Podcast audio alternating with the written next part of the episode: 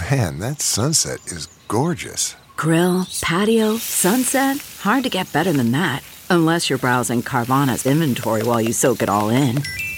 Oh, burger time. So sit back, get comfortable. Carvana's got thousands of cars under $20,000 just waiting for you. I could stay here forever. Carvana, where car buying meets comfort, meets convenience. Download the app or visit Carvana.com today.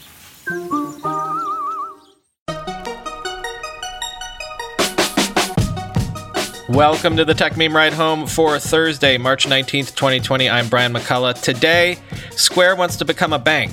Microsoft Teams might be rocketing ahead of Slack in terms of user numbers. The EU wants streaming companies to cut back on HD streams. COVID might be depressing streaming music. And some analysis of the iPad becoming a regular old computer. Here's what you missed today in the world of tech. We spoke some months ago about every company becoming a fintech company soon, but also about fintech companies becoming traditional banks. Well, Square says it has received conditional FDIC approval to operate a bank, which will be known as Square Financial Services, and which will provide small business loans as soon as it launches in 2021. Quoting SiliconANGLE.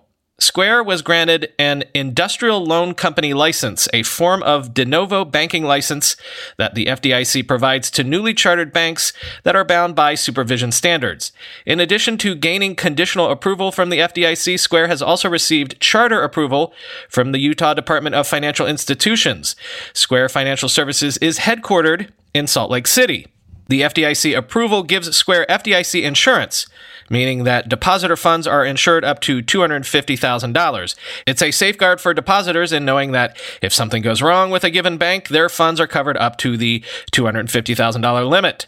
Nonetheless, the move may prove controversial. Reuters reported that the decision is likely to attract criticism from consumer advocates, bank officials, and Democratic lawmakers who claim that the special license is a loophole which poses risks to the banking system and consumers. End quote.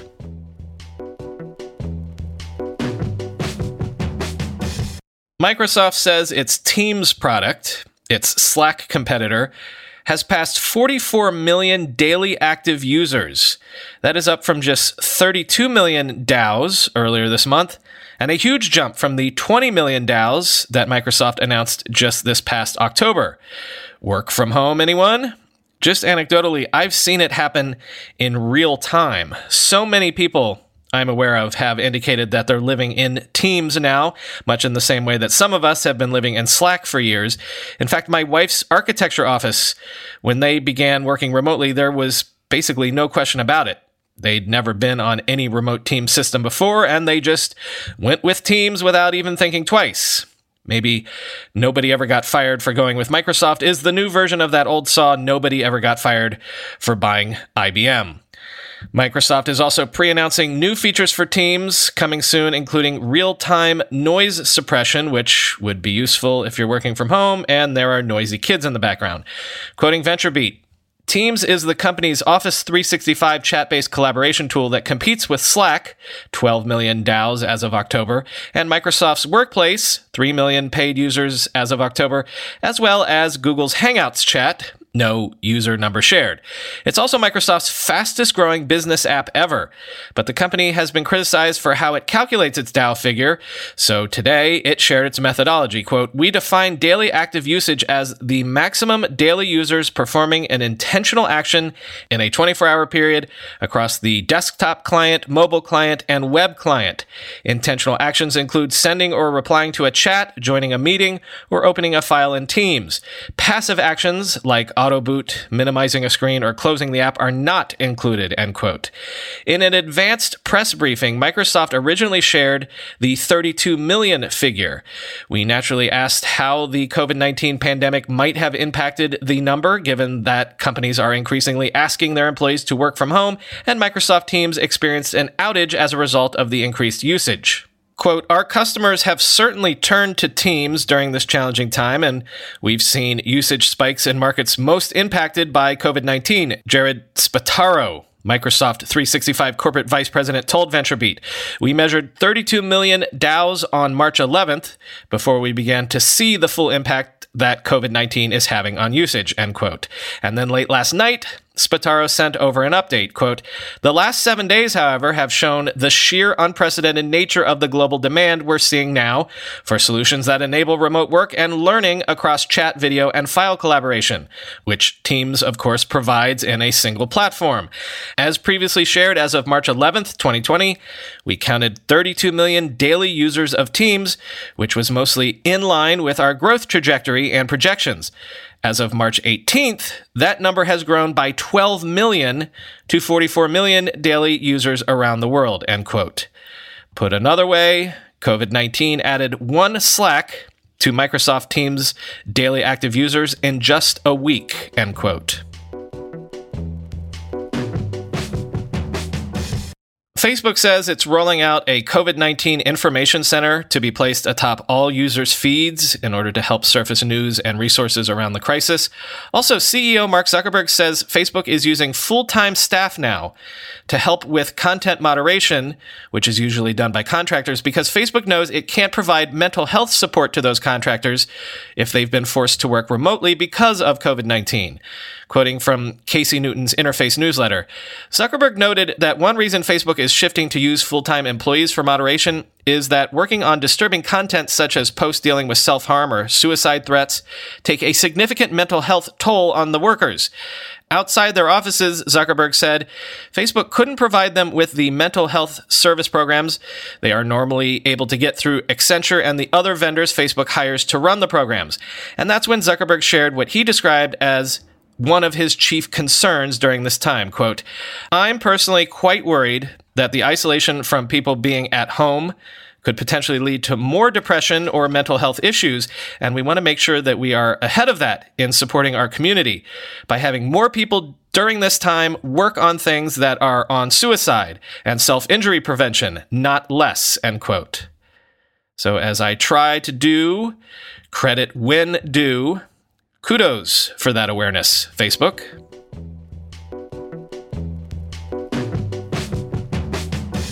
According to the Financial Times, the EU is calling on streaming services like Netflix and YouTube to limit broadband use by offering programs only in standard rather than high definition. Quote, until now, telecoms companies have been bullish that internet infrastructure can withstand the drastic change in online behavior brought about by the coronavirus outbreak. But on Wednesday evening, Thierry Breton, one of the European commissioners in charge of digital policy, said streaming platforms and telecoms companies had a quote, joint responsibility to take steps to ensure the smooth functioning of the internet during the crisis. There are worries that domestic broadband connections, which were designed to cope only with evening surges in traffic, may not be able to handle long days of adults engaging in video conferencing and children taking online classes or logging on to play games or watch movies. Even big technology groups have recognized that they are struggling with the shifts in traffic. Mark Zuckerberg, Facebook's chief executive, told reporters on Wednesday that the social media company was experiencing surges in the use of certain services, including a doubling in the use of calls over its WhatsApp and Messenger apps. Usage is on a sustained basis well beyond its annual spike at New Year's, he said, adding that managing this was a challenge. He added, quote, "We need to make sure we are on top of this from an infrastructure perspective." End quote.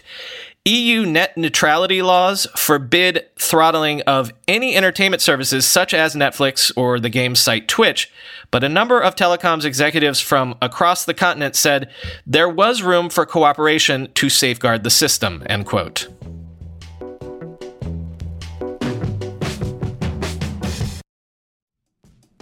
I'm going to a big AI startup demo day here in the city tomorrow, and I will 100% be decked out in Mack Weldon clothing. Why? Well, Mack Weldon makes timeless apparel with modern performance fabrics for guys who want to look and feel sharp without sacrificing comfort. Mack Weldon clothes are designed to fit your style and the demands of modern life. They look like regular clothes, but feel like the latest in modern comfort. They're the go to choice for guys who want to look great without even trying. Breathable underwear that keeps you cool, dry, and comfy all day. That's their AirKnit underwear. Crazy, comfortable, but elevated sweatpants, the Ace collection. An upgraded classic classic polo with antimicrobial silver threads, the Silver Peak Polo. That's my personal fave. And ultra soft antimicrobial tees for when you need to stay fresh longer. Their silver crewneck t shirt. Get timeless looks with modern comfort from Mack Weldon. Go to mackweldon.com and get 20% off your first order with promo code RIDE. That's M A C K W E L D O N.com, promo code RIDE. Whenever I need to do financial research for this show, for instance during tech earnings season when I have to analyze how various companies' stocks have been performing, I only ever turn to our sponsor today, Yahoo Finance. For more than 25 years, Yahoo Finance has been the brand behind every great investor. Whether you're a seasoned investor or are looking for that extra guidance, Yahoo Finance gives you all the tools and data you need in one place. They are the number one finance destination producing a holistic look at the financial news cycle, including breaking news, original editorial perspectives, analyst ratings, independent research, customizable charts, and so much more. Securely link your brokerage accounts for a unified view of your wealth, including 401k and other investments. A comprehensive perspective is what sets apart great investors, and it's how Yahoo Finance ensures you have the insights to look at your wealth in its entirety. With a community of over 90 million users each month, their real strength is helping you on your way to financial success.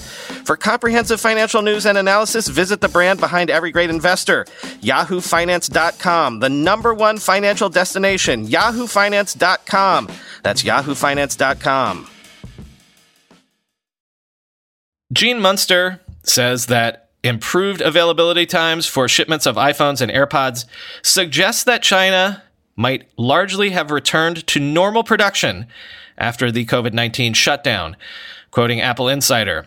Specifically, iPhone availability is now at an average of two days, down from a peak of 6.7 days recorded on March 4th. Likewise, AirPods ship times are down to an average of 7.4 days compared to 10.6 days on March 4th. While Munster is unable to definitively link the improvements to increased supply, he believes the lower lead times are in large part attributed to a restart to Chinese production. Softening demand likely accounts for a minority of the uptick in stock, the analyst says. Quote, in the case of the supply of Apple products over the past month, the key variable was the closure of manufacturing and assembly in China, Munster writes. In the days following Apple's announcement that the March quarter would be below expectations on February 17th, we saw lead times extend. In the days following reports of the restart of manufacturing in China, we've seen lead times improve, end quote.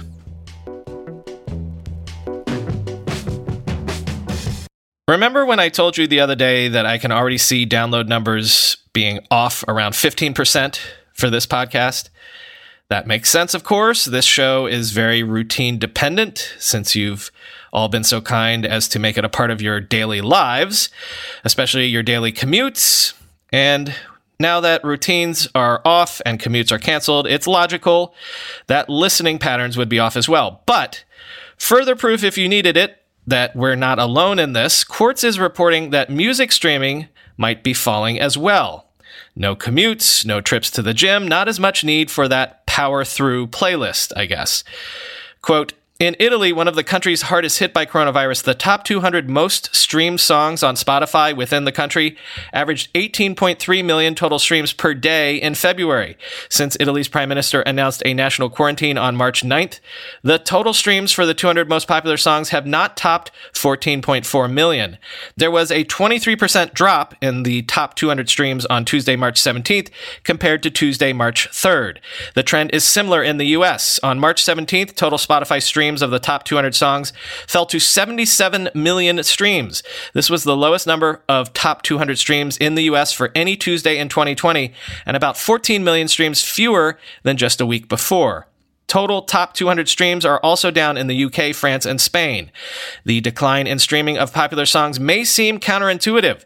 It seems logical that people stuck at home would be likely to put on music to keep them company, but that's not how people tend to listen. The most popular days for streaming are Friday and Saturday when people are most likely to go out. It appears listeners are more likely to stream songs when life is more normal and they are looking to have some fun, end quote. Finally, today, there's been all sorts of reverberations and think pieces about Apple's iPad announcement yesterday. Again, I framed it as, and I think I did this rightly, the iPad finally taking its self imposed shackles off and making significant steps to just being a laptop replacement, a regular computer. Among other things, Apple has also confirmed that it will update its iWork suite of apps to add trackpad and mouse support, and it will bring iCloud folder sharing to iPad OS 13.4. Lots of people are rightfully taking note of what is clearly a culmination of a years long strategic shift on Apple's part vis a vis the iPad. Daniel Rubino at Windows Central says that while Windows 10 might be a more serious OS built for real work, Apple's belated embrace of a two in one form factor with the new Magic Keyboard might finally threaten the Surface's one true differentiating trump card. Quote, Will Magic Keyboard be as good as the Surface Pro's type cover? It's unlikely. Microsoft's keyboard has angled typing, and Surface Pro's built in kickstand and hinge still set the bar. But that doesn't matter as much as Apple's is likely good enough. And yes, it's backlit and even works with the latest gen iPad Pro 2. Putting aside how wrong Apple was about the two in one form factor, which it is now ironically fully embracing, this move by Apple is likely to harm sales of the Surface Pro line. Apple's iPad has long bucked the trend of the failing tablet market because it has the best hardware and an OS that people relish, end quote. And the great Steven Sinofsky had a long Twitter thread saying that trackpad support for iPads is not Apple's capitulation so much as it's a part of a convergent evolution of PC hardware and software that has been going on for years. I'm going to quote quite liberally from this, link, of course, in the show notes. Hardware evolves just like software, but we don't often see it the same way. We're used to talking about the cycle of software bundling and unbundling, but hardware does the same thing. Every new generation of hardware begins this cycle anew. Certainly, we're used to hardware adding ports or absorbing new technologies over time. Where things get really interesting with hardware is when a new form is introduced. Often the first step is jettisoning many features from the leader. With the introduction of a form, the debate immediately begins over whether the new form can take over or whether it is a substitute for the old one. Tech dialogue is rather divisive over these questions. It can never work or it will eventually work. The first one of these transitions I remember is the introduction of portable computers. Out of the gate, these were way less powerful than PCs. The debate over whether a portable can replace a PC was in full force. The evolution of new forms almost always follows the surprising pattern of adding back all of those things from the old form factor. So all those portables added more floppies, hard disks, then expansion through ports and docks, and then ultimately CPUs as powerful as the desktop. Then we woke up one day and looked at the new form factor and realized it seemed to have morphed into the old form, capabilities and all. All along the way, the new form is editing, innovating, and reimagining how those old things should be expressed in the new one. These innovations can change software or hardware, but this is where hardware devices like USB come from. The needs of the new form dictate new types of hardware, even if it solves the same problems again. So here we are today with an iPad that has a trackpad. Many are chuckling at the capitulation that the iPad was never a real computer, and finally Apple admitted it. Laptop, people are saying. Apple has invented the laptop. This was always going to happen. From the earliest days, there were keyboard cases that turned iPads into laptops without trackpads, and these could be thought of as experiments copying the past. It took time to do this, too much perhaps, to invent the expression of the old and the new. But it's the same in the PC server market. The PC server everyone uses in the cloud today is no mainframe. It is vastly cheaper, more accessible, more scalable, runs different software. Yes, people will fight me on these in some way, but the pedantic argument isn't the point. Adding a trackpad to iPad was done in a way that reimagined not just the idea of a pointer, but the entire package, hardware and software. That's what makes this interesting. To think of it as a capitulation would be to do so independent of how computing has evolved over decades, end quote. Nothing really for you today. Just again, be well, be excellent to yourselves and each other. Talk to you tomorrow.